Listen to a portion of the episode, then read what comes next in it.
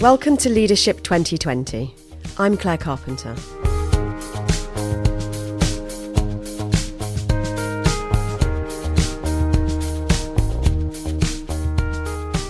So I'm joined this afternoon by Sue McMillan, the COO with Mumsnet. Sue, thanks for joining me this afternoon. So, our subject this afternoon is thinking about um, what we can do as business leaders to encourage a better representation of women, in particular in senior leadership roles in our businesses. So, it's a huge subject, and one I know there's been lots of research around, one there's lots of discussion around. Starting um, from a very broad point of view, what sort of opinions do you have on that? I think it's a huge issue. I think if you look at the gender pay gap reporting that happened for the first time earlier this year, there were very few organisations who did not say the reason why we have a gender pay gap is because we have too few women in senior management positions, middle management positions within our organisation. I think if you look at FTSE 100, FTSE 250 companies, it's widely recognised that there is a problem here. There are not enough women CEOs, there are not enough women on the executive committees, there are not enough women on boards. And I don't think it's a nice to have. I think it's absolutely critical that there are women in leadership positions in our organizations and businesses. And it's right, both from an equality point of view, but even more from a, from a business point of view. We know that organizations that are more diverse are able to achieve higher sales. We know they're able to attract more customers. We know they're able to attract gains in market share.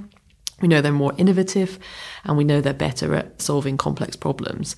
So I feel very passionate about this issue and, and, and feel it's something that we're not doing well enough on at the moment. And from Mumsnet's point of view, we are trying to do what we can to help companies tackle it. So we have very recently just launched a new leadership accelerator program, which I can summarize in one line, with it being about trying to help companies reduce their gender pay gap using funds from their apprenticeship levy. So it is something that both will provide very high quality leadership and management training to women who have returned from maternity leave or from a career break. It will provide a what we're calling kind of master classes, so gets them together with other people from the same cohort as them to discuss some of the issues that we know returning mums face. So things like how do you achieve work-life balance? How do you continue to do effective negotiation when you have less time to go out of an evening? And then the third element of what the Leadership Accelerator program does is it provides dedicated one-to-one coaching on a on a fortnightly basis for everyone involved in it. And I think that's really critical because I think what happens quite often when we're talking about women returning to the workplace after having children is we assume that everybody has the same issues and they don't. So some women struggle, a lot of women struggle with confidence, but not every woman struggles with confidence. Some women face different challenges. And what the coaching element of our program does is allow each woman to work through with their own personal coach what the particular issues that they're facing at that point in their journey are. So we're quite excited about it, and we've got a lot. We're talking to a lot of companies about it, and I do think it's genuinely something that will help companies tackle. It's not the whole answer, but I think it's something that will help companies tackle this issue around getting more women into to management positions because I think really if you look at the gender pay gap reporting many companies do not have a gender pay gap with men and women in their 20s. Mm-hmm. It's from the 30s onwards. And you don't have to be rocket science to work out that's got something to do with having children. It's so interesting, isn't it? There's quite a lot of research into what motivates an individual to move roles earlier on in their career.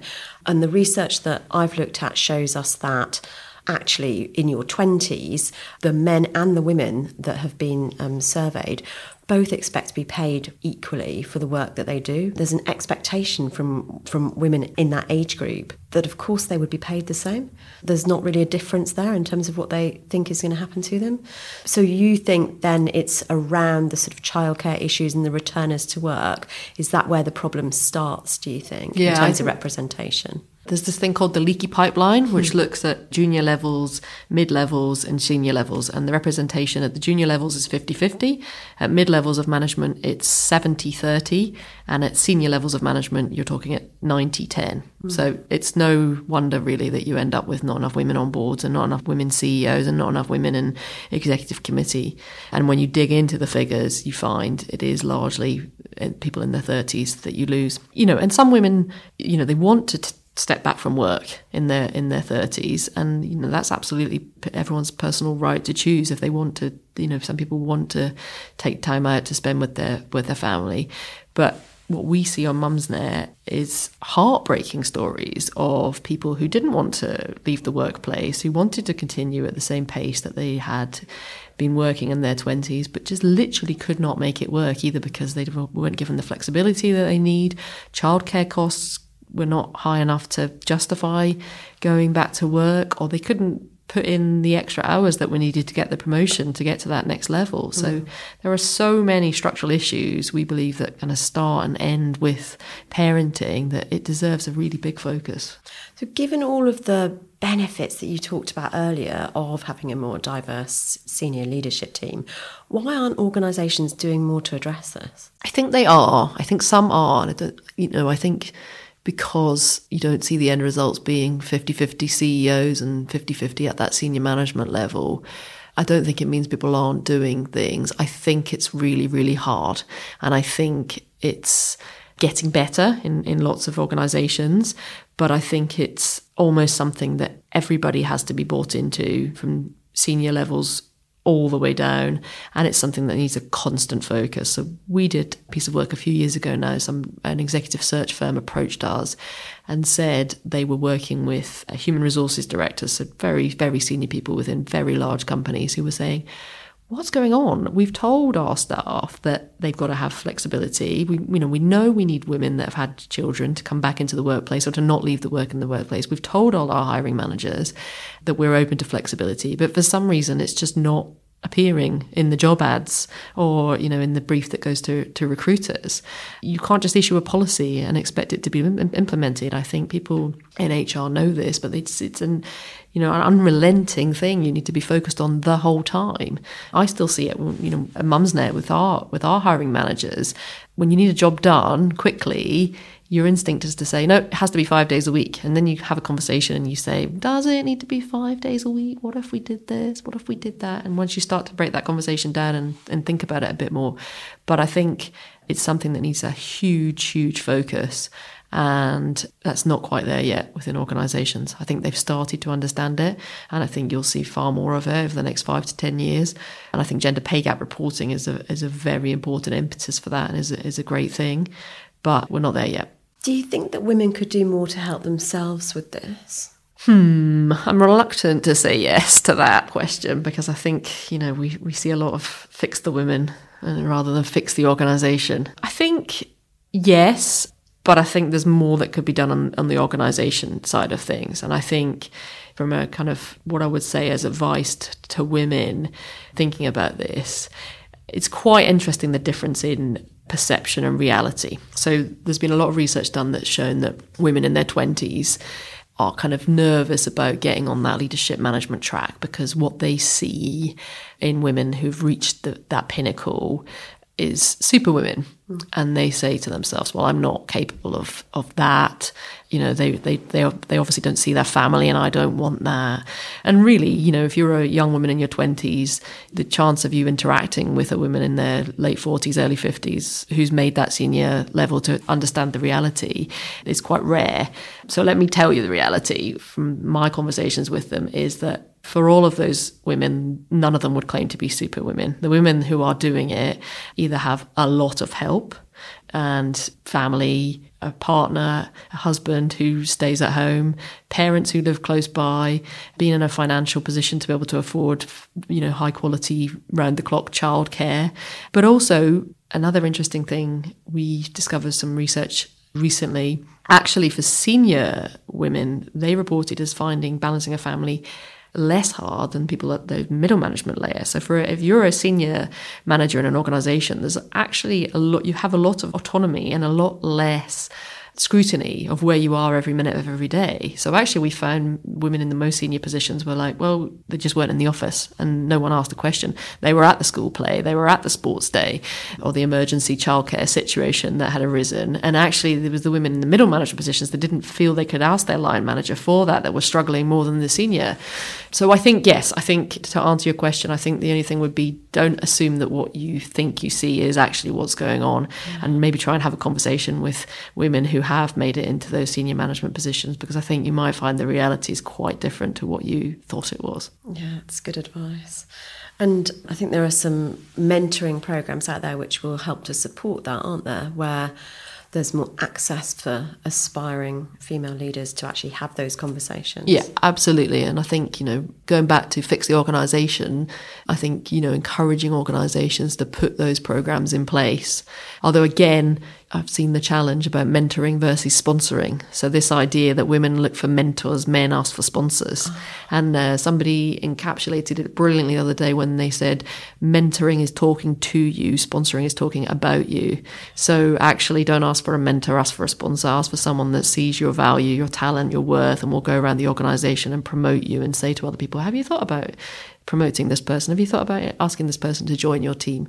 But I think, yes, anything that organisations can do to support those kind of schemes and programmes do pay off in terms of encouraging women to go for those more senior positions within an organisation. What's your view on whether or not aspiring women feel they need to change themselves with regard to the softer side of their personality in order to be successful at board level? I think they undoubtedly some do, but again, I feel we're getting more sophisticated in our thinking on this these days. I think there's a recognition that we all have in our head some unconscious biases.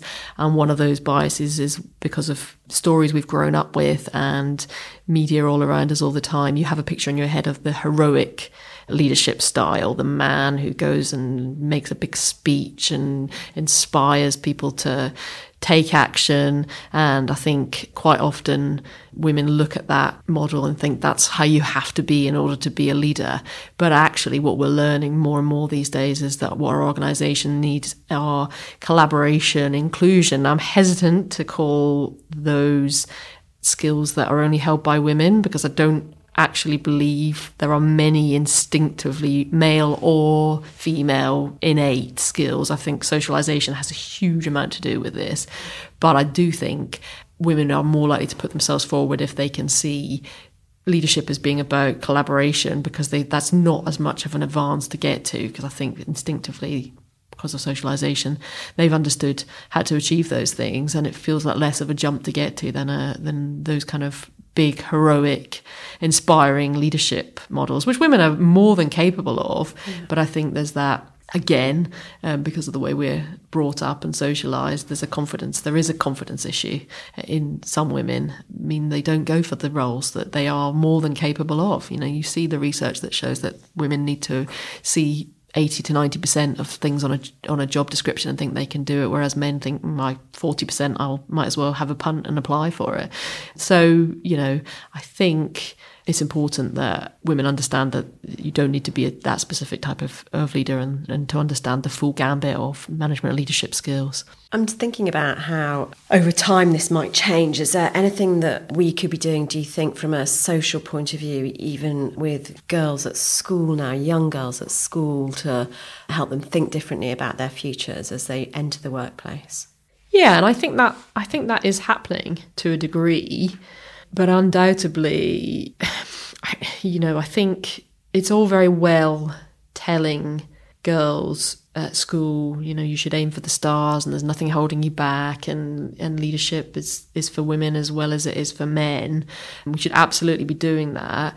But I think going back to what I was saying earlier, you have to have the tools to be able to enable them to help them at that point at which it becomes hard. And I think that's largely around around parenting and be that about you know shared parental leave and and I think this will change over time. I think as time goes on, more and more, you know, I'm already starting to see at a very minuscule level more and more men saying, actually, I could take some of the parental leave and, and allow my wife or partner to go back to work at the point at which we've had children. But also, you know, making sure flexibility is there, making sure they're encouraged into leadership and management roles. So, yes, I, I think it's important to do that, but I but I think unless you're doing the work to actually tackle what the practicalities of doing that inspirational talk at the beginning, you're going to get an expectations mismanagement. So.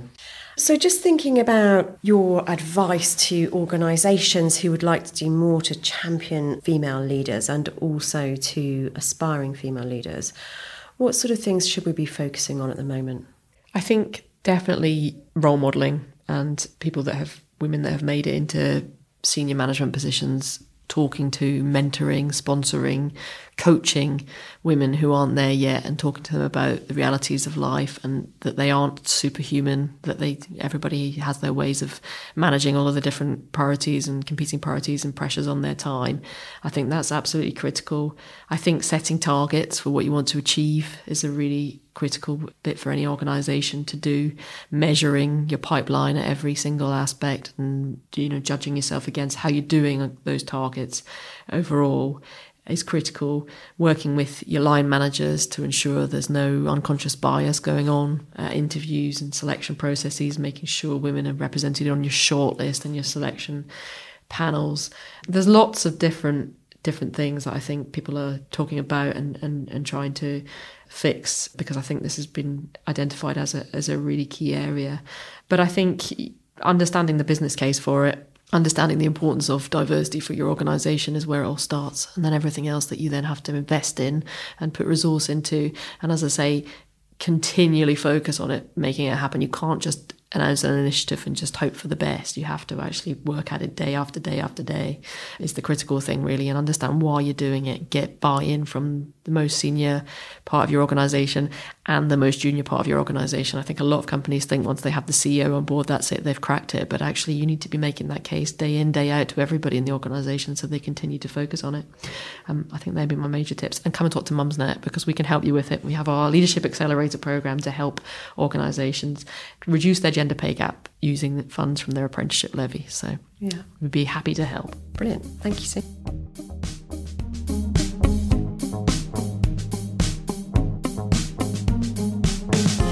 Thanks for listening. And if you enjoyed this episode, please subscribe on Apple Podcasts, Spotify, Smart Speaker, or wherever you get your podcasts. And please leave a rating and review to help others find out about the show.